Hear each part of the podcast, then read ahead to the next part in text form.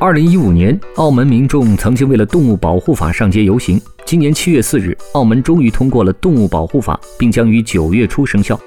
澳门保护遗弃动物协会的副会长刘佩珍表示，零八年开始争取动物保护法立法，至今已有九年，终于取得成果。虽然新的动物保护法仍有不理想的地方，但总算为动物争取到一些权益。